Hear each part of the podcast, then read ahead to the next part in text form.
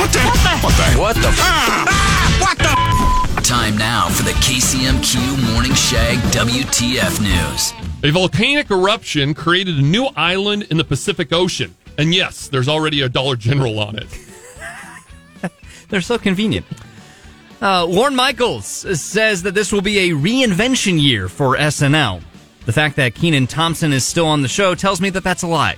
And finally, this is really gross, but a true story. A woman was hospitalized for three days after her dog pooped in her mouth. Her husband was quoted as saying, Yeah, it was the dog.